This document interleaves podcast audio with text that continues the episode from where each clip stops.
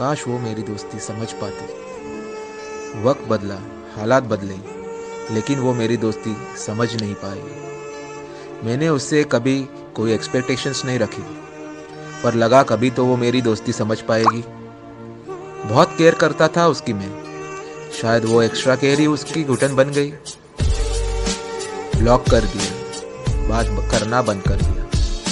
लेकिन मैंने भी बहुत ट्राई किया। बहुत वक्त दिया कि शायद वो मेरी दोस्ती समझ पाए।